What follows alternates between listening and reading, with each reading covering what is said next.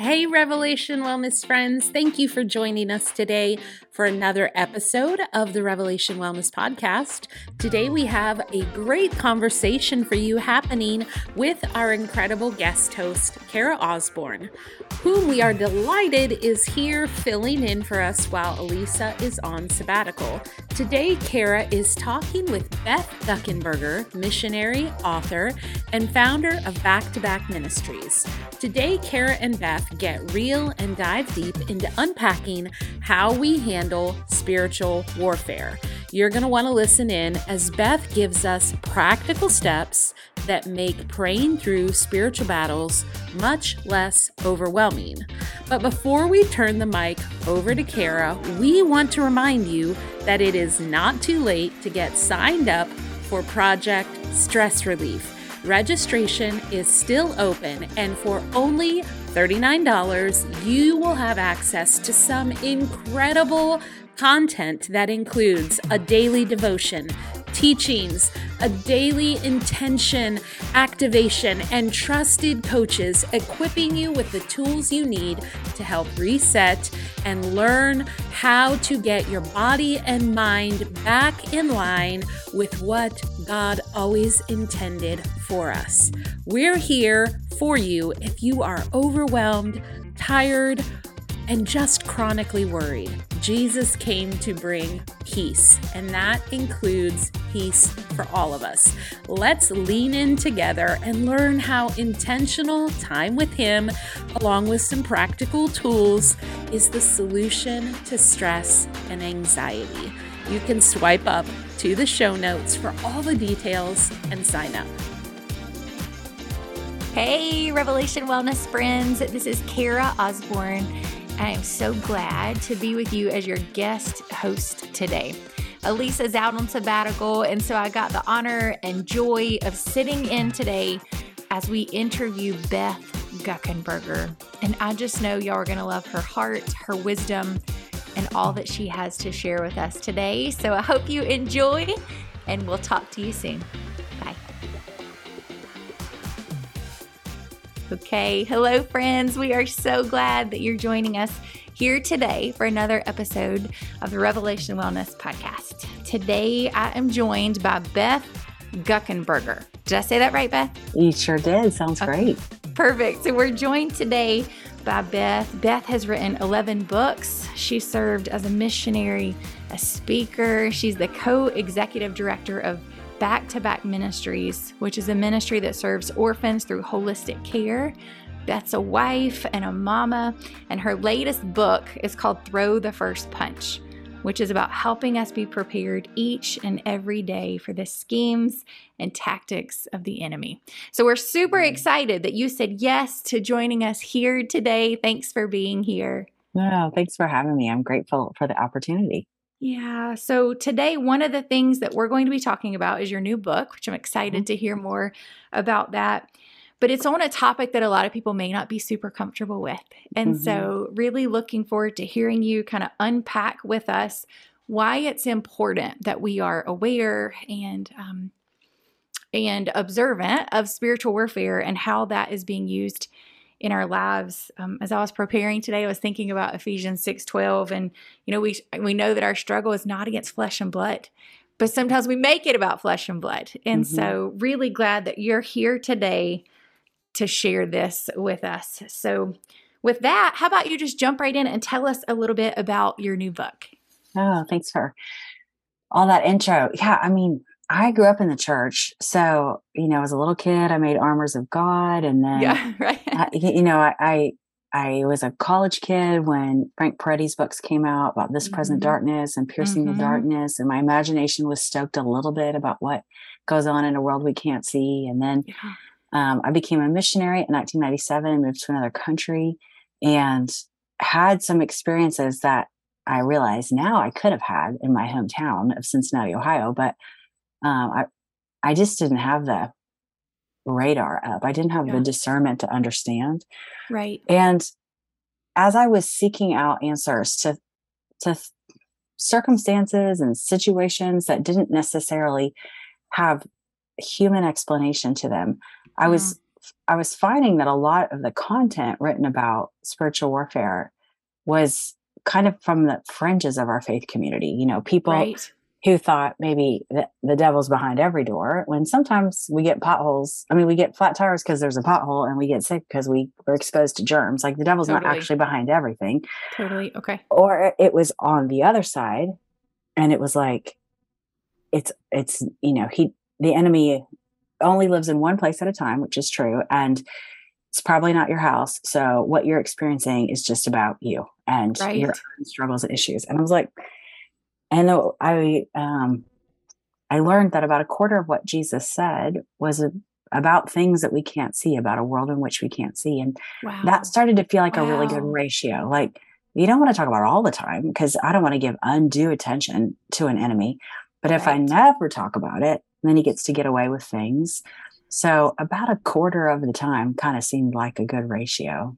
And then Yeah, that, I'd never heard that before. A quarter of the time. Wow. Yeah. yeah. And then in the start of 2020, right at the very beginning of COVID, um, I got a phone call from a large church in my city that I had been speaking at once or twice a year for 10 or 15 years.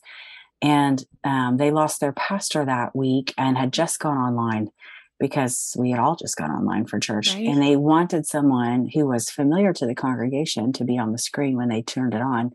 So they asked me if I would serve as the interim senior pastor. And I'd never been a pastor before. I never thought about being a pastor. it was the start of COVID. We were all kind of doing hard things. And so right.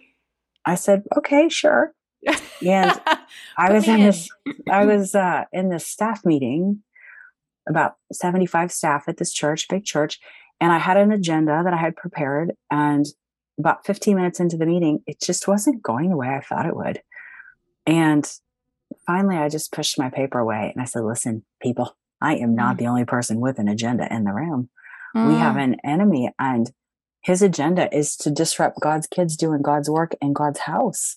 Yeah. And I like, if just use your imagination with me for a minute, what do we think the enemy wants to have happen in this room today? What's on his agenda?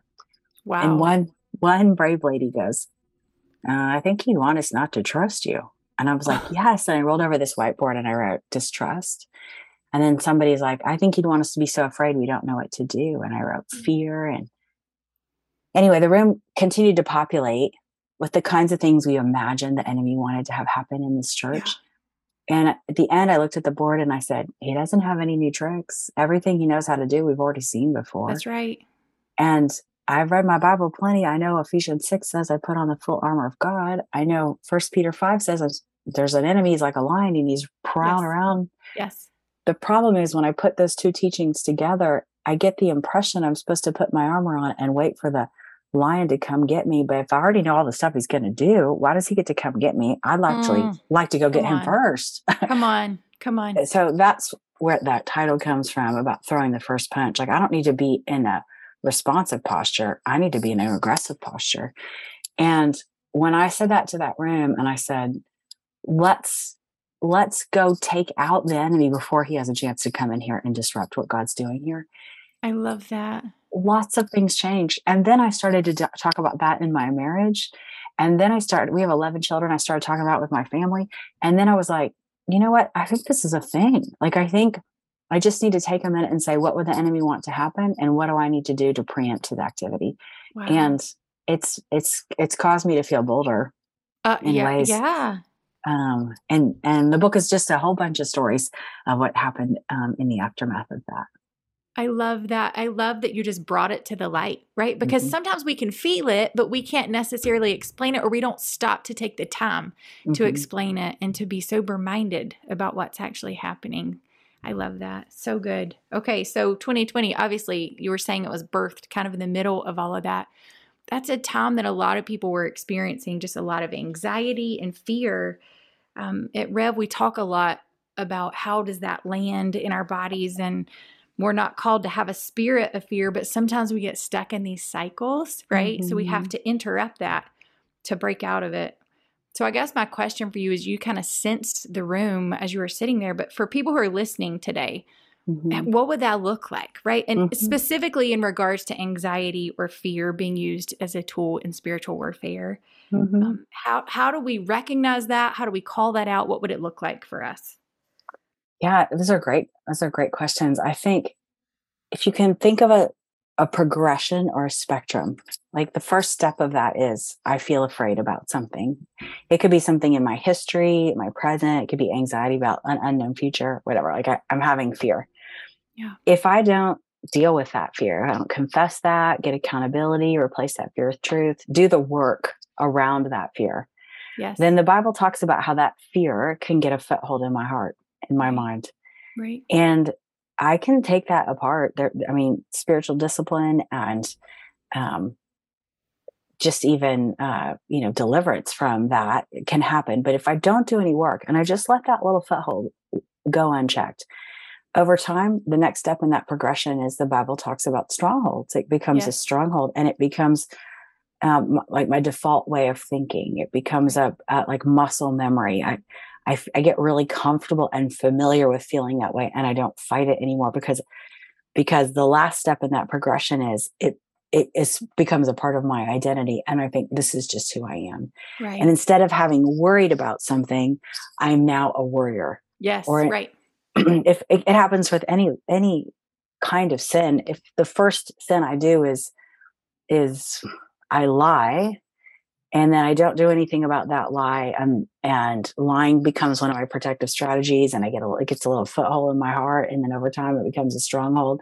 Now instead of having lied once, I am a liar. I mm-hmm. I, I, am a deceiver of people, and mm-hmm. that becomes a part of my identity. So I think yes. one of the healthy things we can do um, is confess our sin on a regular basis. I mean, I I was a part of a confessional group uh, uh, maybe ten years ago for the first time, and in that conf- we were, we were confessing sins people couldn't see. So there's all kinds of sins I do that people can see, but there are some sins that nobody sees, like right. envy, or or lust, or um, you know all kinds of sins in there that go in my mind. And I remember one time I was confessing the sin of judgment, which is not a sin anybody would see. It's just between the Lord and I.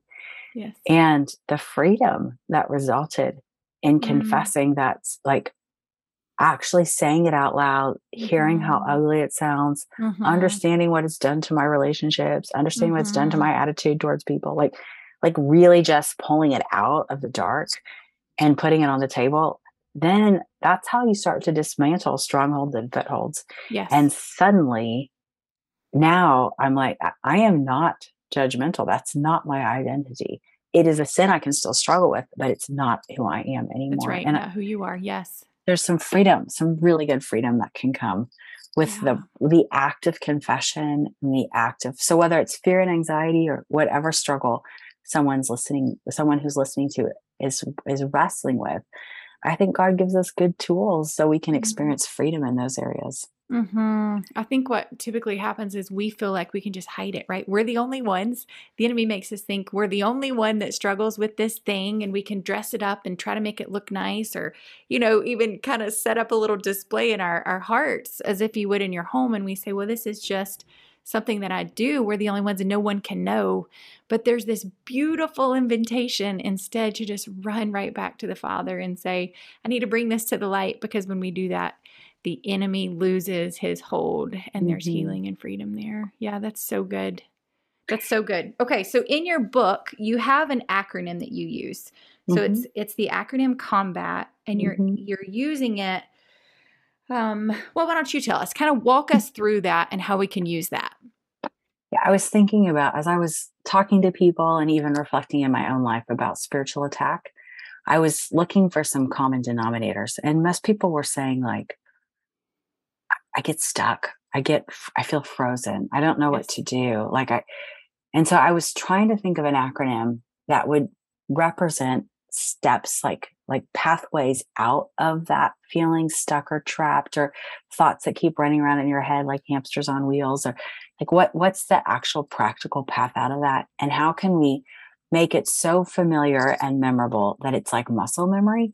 Yes. So when we get in a place where we feel like our thoughts are under attack, our bodies under attack, our marriage is under attack, or whatever, like I know exactly what to do first. Here's the first thing. So combat the C is confess. confess. Confess your sins. And if you actually did nothing else, you would get pretty far um, down the path with just confessing. Like, what's my part in this? Where do I'm not? Where am I not aligning with God? What what, what do I need to, um, you know, realign my thinking to what God has taught? Like see us confess. The O is a little bit more, probably the most complicated of the six steps, but it's like observe which tactic is the enemy using. Like, is he trying to okay. make me proud? Is he, you know, is he is he playing on my pride? Is he trying? It, does he want me to feel ashamed? Mm-hmm. Does he mm-hmm. want me to like? Is he trying to make me feel afraid or yeah. angry or like what is it that he is stepping on, provoking? And because I think oftentimes we just don't take time to look at him. And I think it's Pastor Bill Johnson. I read he said, uh, "I just want to look at the devil long enough to know how to shoot him." You know, like it's it's not it's not that I want to give him again any undue attention, but like, what's he up to right now? I don't want to be left unaware. Yeah, that's or the apathetic or passive. Yeah. The M is measure. Um, M is for measure the impact. When when I sin, um, when I fall, like we all have spiritual Achilles heels. When I have when I fall prey to my sinful nature and I mm, snap at my child or mm. lose my cool with my husband or so, mm. something we that ne- we never do that. never. I, I mean, I can let my, I can justify sinful oh, actions sure. in my life, especially yes. when I think I'm, I'm willing to pay the price. Like I'm going to take my chances. That sin that I'm willing to think about or say or do, mm. it's the impact the impact blast is just me and I, it's okay with me i'm willing to take that mm. but the truth is when i make choices to sin i'm a part of a whole ecosystem of mm. relationships mm. and mm. my lifestyle and my choices are going to impact people around me and trying to understand what like what is what all happens when i fall prey to an enemy attack what all happens when i when i am weak and i right. make a poor right. choice Right. So confess your sin, observe what he's up to, measure what the impact is. The last three letters, B, A, and T. B is believe the truth. This is the tool that, that that Jesus used in the wilderness when the enemy was attacking him. He knew his word and he right. used his word That's and he used it to defy the, the lies that the, the devil was whispering to him. So believe the truth. A is aim your fist because we're talking about throwing the first punch. So, what are all the tools I have? Like, I have tools of worship, scripture, prayer. I have the tool of rest. I have the tool of fellowship. I have accountability, like all kinds of tools I have in my tool belt. What do I need to use in this particular moment to get me out of this situation I'm in? That's a that's the A for aim your fist, and the T and is throw the. Such a good reminder that we do have a toolkit full of yeah, tools. Like I love do. those that you just listed. You said worship, prayer, rest. Those are good reminders. I think you said a few others, and I missed them. Yeah. we have been given what we need um, to fight back. So that's so good. Yes, aim your fist. Yeah, and then T is throw the first punch. Like now you have you have at this point you have momentum because you've confessed your sin. You know what he's up to. You know what the truth is. You understand your tool. So throw the first punch. I mean, like you, you're not going to miss.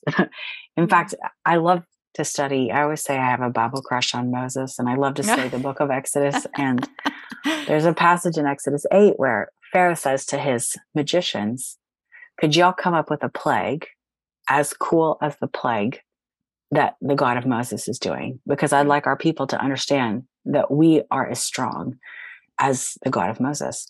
Mm-hmm. And those magicians come back to Pharaoh and say, All of our power combined doesn't compare to the power that's found in the finger of their God. Like, and we have that power in us. So mm-hmm. realizing by the time you at the T and you're throwing that that first punch, the enemy has nothing. I mean, he, he doesn't have enough power left to defeat you. You have all of that spiritual momentum on your own side. Oh, so good. And I love in the book where you say Jesus is the star of the story. Yeah. Right? Like this isn't about self self empowerment and that we have enough to fight it all off in and of ourselves. It's the power we've been given through the Lord. Um, so good. So do you good. feel do you feel like in your life you've seen um, moments when you've experienced any kind of spiritual attack?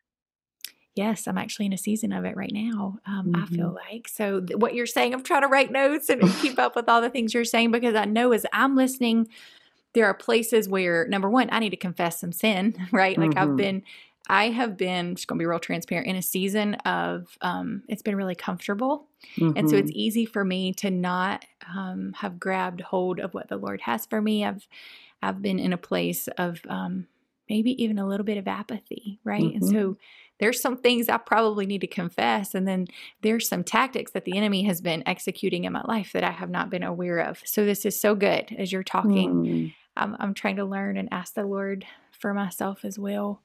Um, you talked about shame earlier, and mm-hmm. shame is one of those things we try to call the enemy out on um, specifically in every area, but specifically here with Revelation Wellness, um, shame when it comes to the design of our bodies and mm-hmm. the things the Lord has done there.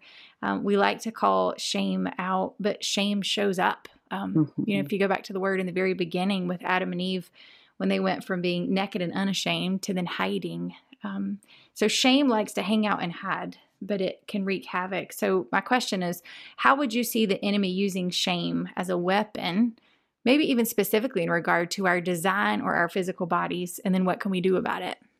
I think that's a great question.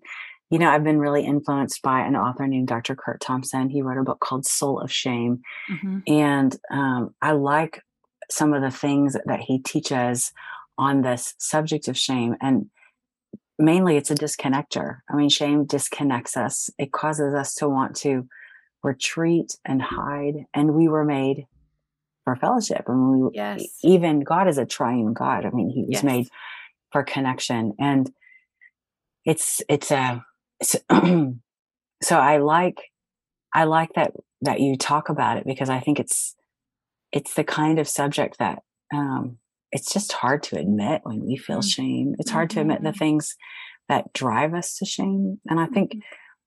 when I think the antidote is understanding like sometimes in Christian circles we talk about the orphan spirit. So my day mm-hmm. job is working with orphan and vulnerable children and not just orphans have orphan spirit. Anybody who doesn't understand their sonship, the rights and privileges they have as one of God's kids can walk in in that orphan spirit. And shame is one of the biggest fingerprints of someone who has the orphan spirit because this is just a funny little story, but one of my sons is adopted and we got him the summer before his seventh grade year. So he's 12 wow. years old. Wow. He started junior high. He played soccer. And so um, he's, he had never been in a family before. And we adopted him from a, a foreign country and he lived in an orphanage there. So it was like maybe the third or fourth week of school and he didn't have a cell phone yet so i got this text from an unknown number and it said tyler forgot his soccer shoes can you bring him up after school and i just assumed it was one of his friends or whatever. And so i went home from work and i found his soccer shoes by the door and i drove him up. He had a game that night and so there was like an athletic study hall after after school. And i walked in i'm like hey here buddy you forgot your shoes. And he looked at me and he goes it worked. And i said what do you mean it worked? And he's like I told my teammates I couldn't play in the game tonight because I forgot my shoes. And they were like, Don't you have a mom? And he's like, Yeah. And they're like, Well, just ask her to bring your shoes. Wow. And he's like, I didn't know that's how that worked. I'm like, Oh, wow. this is definitely how this works. Like we we bring homework, we bring lunch, we bring shoes. Like this is how this wow. works. He had all the rights and privileges as my child, but he didn't actually understand how to use them.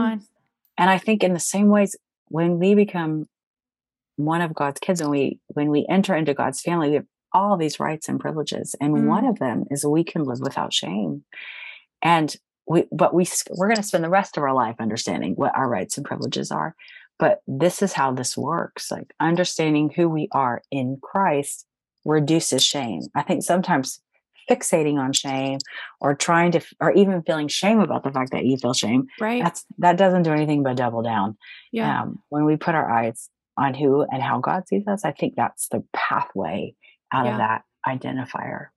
I love that. Do you have a place you would recommend for people to start? Right. So, what you just said is we have to understand who we are and understand how the Lord sees us in that relationship. Where do you recommend people start?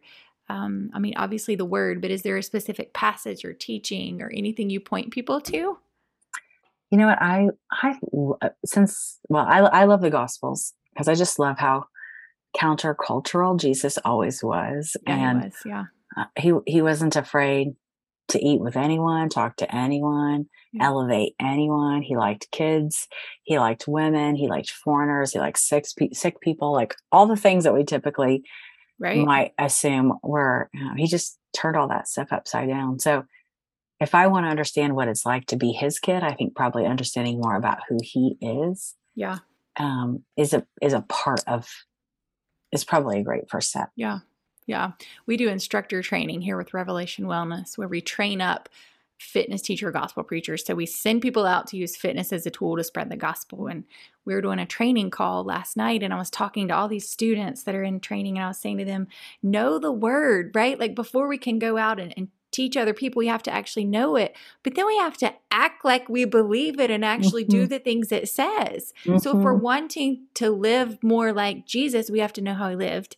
And then mm-hmm. we have to mm-hmm. practice doing what he did. So such a good reminder for us. Um, another thing I was thinking about as I was preparing is you talked about the tools that we have access to, the weapons we have. And here in Rev, we say all the time worship is warfare, right? Mm-hmm. And so one of the ones you mentioned was worship. So, mm-hmm. why do you think that praise is such a powerful tool in fighting the battles that we face? Mm. I mean, besides some of the passages, like, you know, inhabits the praises of his people, yes. or Psalm 8 that talks about the, the power of the praise of children, it has the power to shut the devil's mouth. Mm. Or there's a couple of Old Testament stories where prior to the military campaign, they sent out worship bands. I mean, a lot of biblical reasons for yes. us to believe it. But just personal testimony it's a it's a mood changer it's a it's an eye lifter it's a mm-hmm. it's a refocus of mm-hmm. what it is that has my attention worship is really about attention right. it's not about music it's not about um it's it's about attention and so when my eyes go to him then whatever it is that i was kind of worked up about seems to get put in perspective and yes. i think um i don't know like sometimes in worship i am like loud and rambunctious and sometimes in worship i'm like quiet and reverent sometimes in worship i'm weeping and sometimes in worship i'm hopeful and I, I just like that we can be ourselves in worship, that there's right. we don't have to pretend or posture right. ourselves. It's just like it's just a throne room exchange. Mm. And I, I mean, again, I, I, I like loud music. I like worship music as much as the next person, but I think we can worship sometimes when there's no sound in the room. I mean, we Absolutely. can we can worship at a walk in nature. We can we can worship all kinds of things of worship. And when we're exercising our gifts, it's a form of worship. So yeah, um, yeah just uh, um, we were made to do it. And right. so that also then ends up feeling really good yeah. that we were made to do it. Well, and where I was getting ready to go from there is people who are listening who may find themselves in a season where they really do feel under attack or they feel like there's a lot of warfare in their relationships, maybe in their home. Um, I was going to say, what's a practical way to practice that each day, right? But you just listed some of those for us. And I think sometimes, at least for me, I may not feel like it, right? But you go ahead and give him the glory he's due, and my heart shifts in the process and we were created to worship just like you said so so good another tool that i use uh, speaking of the like i might not feel like it um, yeah. six years ago i was diagnosed with the breast cancer gene so i underwent all the surgeries related wow. to that and wow in the aftermath of those surgeries i was in a lot of pain and i wasn't reading my bible very much because i couldn't even really focus mm-hmm. but it became real obvious real fast that i needed uh, I needed a regular dose of his word. And during the day, I was fine, but at night, I would wake up with these kind of anxious, catastrophic thoughts yes. like, oh my gosh, we're all dying.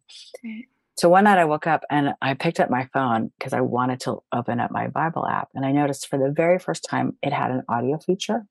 Mm-hmm. And my Bible, my phone app was already in the Gospels. So I just hit play. Yes. Mostly red letters like mostly things that God said. And the, right. the narrator was a male. So I was like in the dark on the phone. Like it pretty much felt like Jesus was calling me here on my phone. and, and the Bible did what the Bible says it's going to do. Yes. It, it brought a sense of peace into my heart. And so I was like, oh, I want to do that more often. So I started to use the audio Bible like in the morning when I was working, you know, working out or getting ready mm-hmm. or driving mm-hmm. in my mm-hmm. car. Just, I just let it kind of I would just, I like the way it sounded. I like getting used to the way it sounded. Anyway, months later, I was totally better. And I was, uh, my husband and I on a Saturday morning got in this fight. And we don't even really remember what it was about, but it, it was a big enough deal that we went in our room so that we could have some privacy away from the kids. And then after a little bit, one of our kids knocked on the door. He needed a ride somewhere. And my husband told us like, I'll be right back. I'm like, no worries. I'm going to be right here. And I was thinking like, I'm doubling down to, you know, but as yeah. soon as I was alone with my thoughts, I didn't really like them. I didn't mm. like mm. how I was sounding. I didn't like what I was thinking. But I had a lot of energy, like a lot of adrenaline going on. And I, I didn't feel like sitting down to do my Beth Moore Bible study. Like I was like worked sure. up, right? And For so sure. I said to the Lord, I, I'm not so sure can come to you, but you can come to me if you want. Mm, and I lay good. down on my bed and I just hit my audio Bible. I'm like, come, come break through, break through my sinful right. nature, break through right. whatever's right. going on here. So 15 minutes later, my husband comes home. He was not listening to his audio Bible. So he comes charging in the room. But poor guy, you can't start yelling at your wife when she's on the bed, like listening to her Bible. So he comes and settles down next to me. Right. And the, the next thing he said, the next thing the Bible said was a book, a verse out of Mark. And it said, A house divided against itself cannot stand. stand. Yes. And it wasn't like he and I looked at each other like, oh my gosh, you're right about everything. I'm so sorry. But what the Bible did in that moment was lift our eyes and mm. realign us and mm. remind us of what's true and yep. remind us of what's important. And that's right. All of a sudden, all the things we had been fighting about weren't so important anymore to the extent I can't even remember what it was. Yeah. And so, like tools sometimes actually do the fighting for us. Mm. There's a mm. lot of examples where God says, confess your sins, get rid of the foreign gods, and yeah. I'll fight for you. And right. I think that's still true today. I love that. And I love that in that moment, his word was used to remind you that your husband wasn't the enemy. Mm-hmm. Right? Like the mm-hmm. enemy is the enemy. We keep making about other people, but it's really not about other people. And so when you get your eyes back on the Lord, it shifts perspective. Yeah, so good. Okay, so good. Thank you. Thank you for that. Okay, so tell me, you've been in ministry for 25 years. What mm-hmm. are you mm-hmm. seeing now, Beth, that you did not see 25 years ago? Hmm. It's a great question. Hmm. I'm there's a story. My husband used to be a history teacher, and he talks about how um, he used to teach in his classes about the Pony Express, which is mm-hmm. the way in which uh, they delivered mail once upon a time yes. in this country, and they would run those horses really hard from one post to the next. In fact, they ran them so hard that a horse never delivered the mail more than once. They would be immediately retired because wow. they wow. ran them too hard. Wow. I think once upon a time, that's what we used to do. We used to run so hard that people flamed out, burned out. That's right, burnout. Yep. Words like self care, that I didn't even know those words 25 right. years ago.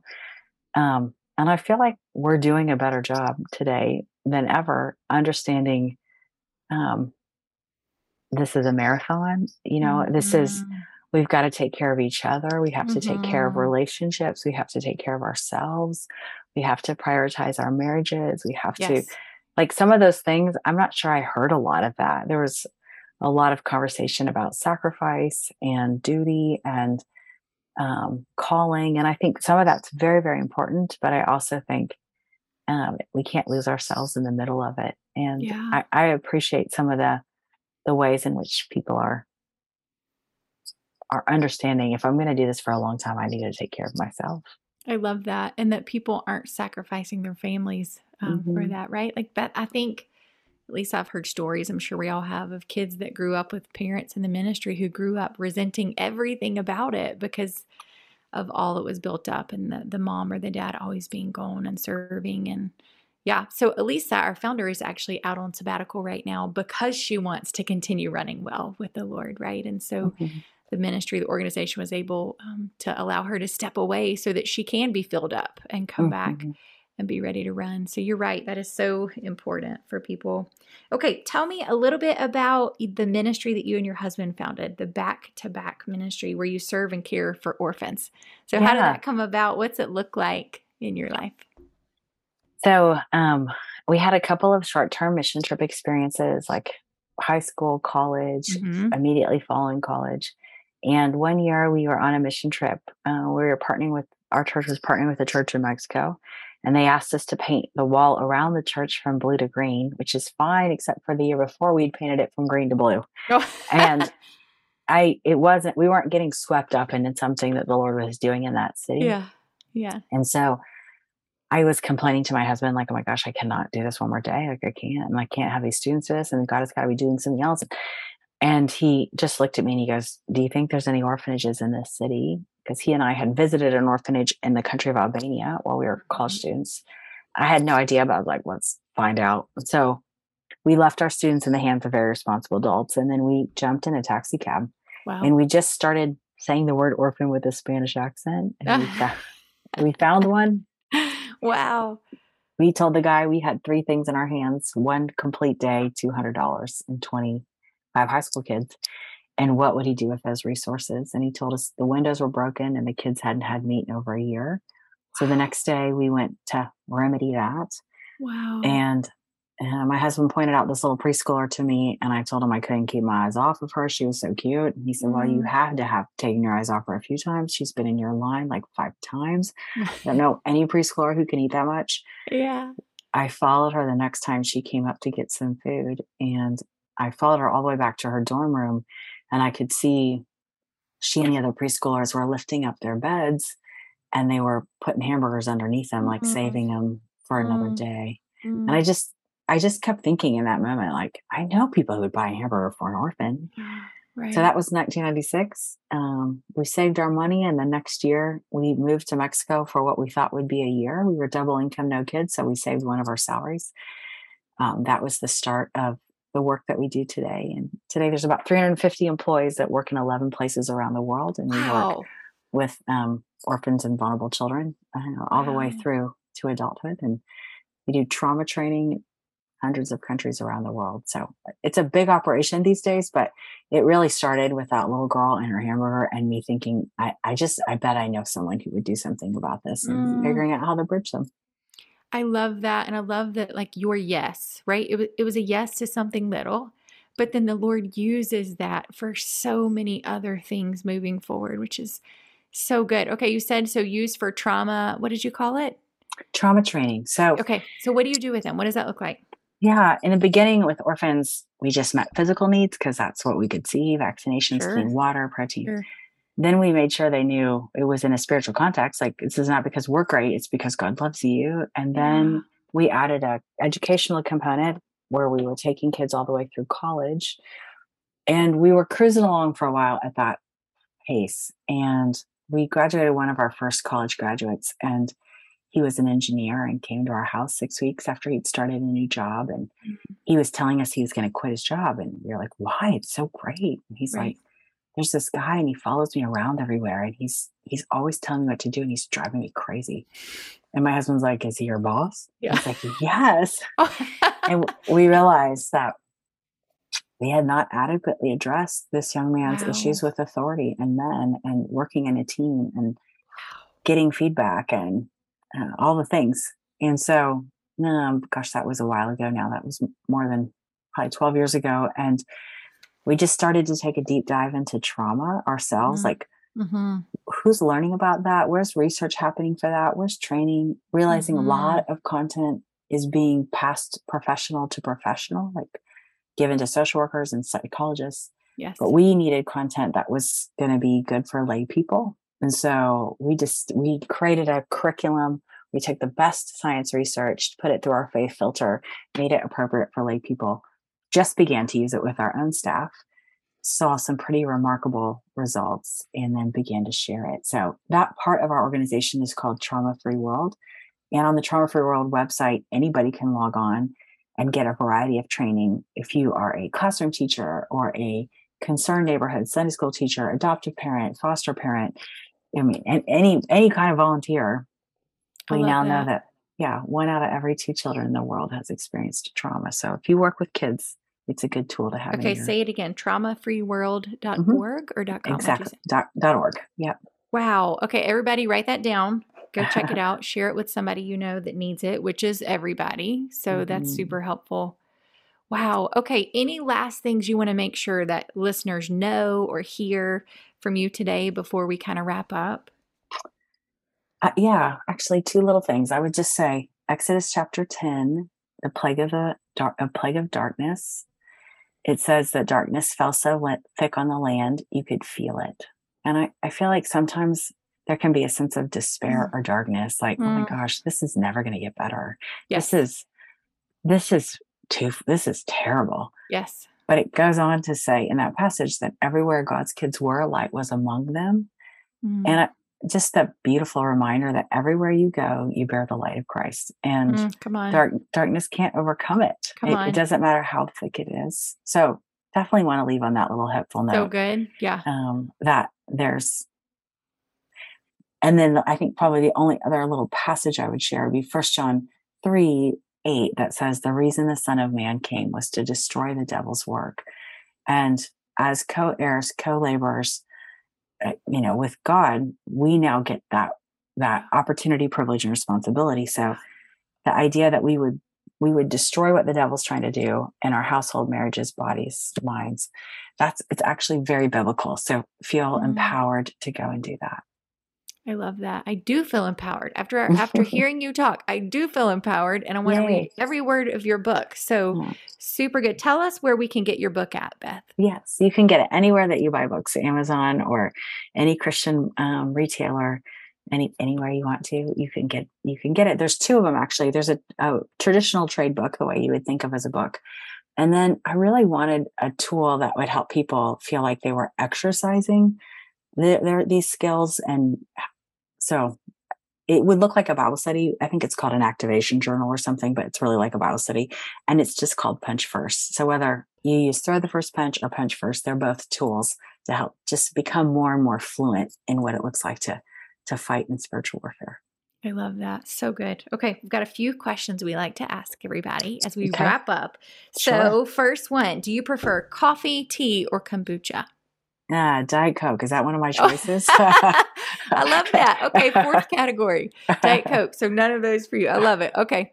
Now I've been hearing a lot about dirty Diet Cokes where people add like cream and lime and different. Do you do that? I well, I mean, a, certainly yes. I I have seasons every year where I go off of Diet Coke just to prove to me and my body that I can do it. But um, Diet Coke is my caffeine uh, form okay. of choice. okay. Awesome. All right. Favorite brand of athletic wear. Do you have a favorite brand of athletic wear?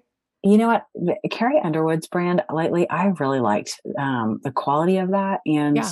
the way it looks, how it can go from wherever it is I'm doing that's exercise related to wherever I need sure. to be, where I need to be presentable. Yes. Um, I've seen it. Dick's Sporting Goods is where I mm-hmm. yeah. yeah. yeah. Awesome. Okay. And then do you have a favorite way that you like to move your body? Mm question. I do a lot of hiking, but um, really every night, part of my self care routine is after dinner, my husband and I go on usually just like a four mile walk. It's about an hour, and it's the way we move and download our days. And whenever that. that doesn't happen, I can tell it did not happen. It mm-hmm. is a, it is, mm-hmm. it is good for my mind as well as my body and my relationship. So that's that. kind of a simple little way to move my body, but it's probably my favorite. For sure. Well, if you ever need a podcast to listen to while you're yeah. moving, Alisa does a Revving the Word podcast where she teaches the Bible while she coaches you through moving. So it could be ah. walking, it could be running, it could be cycling.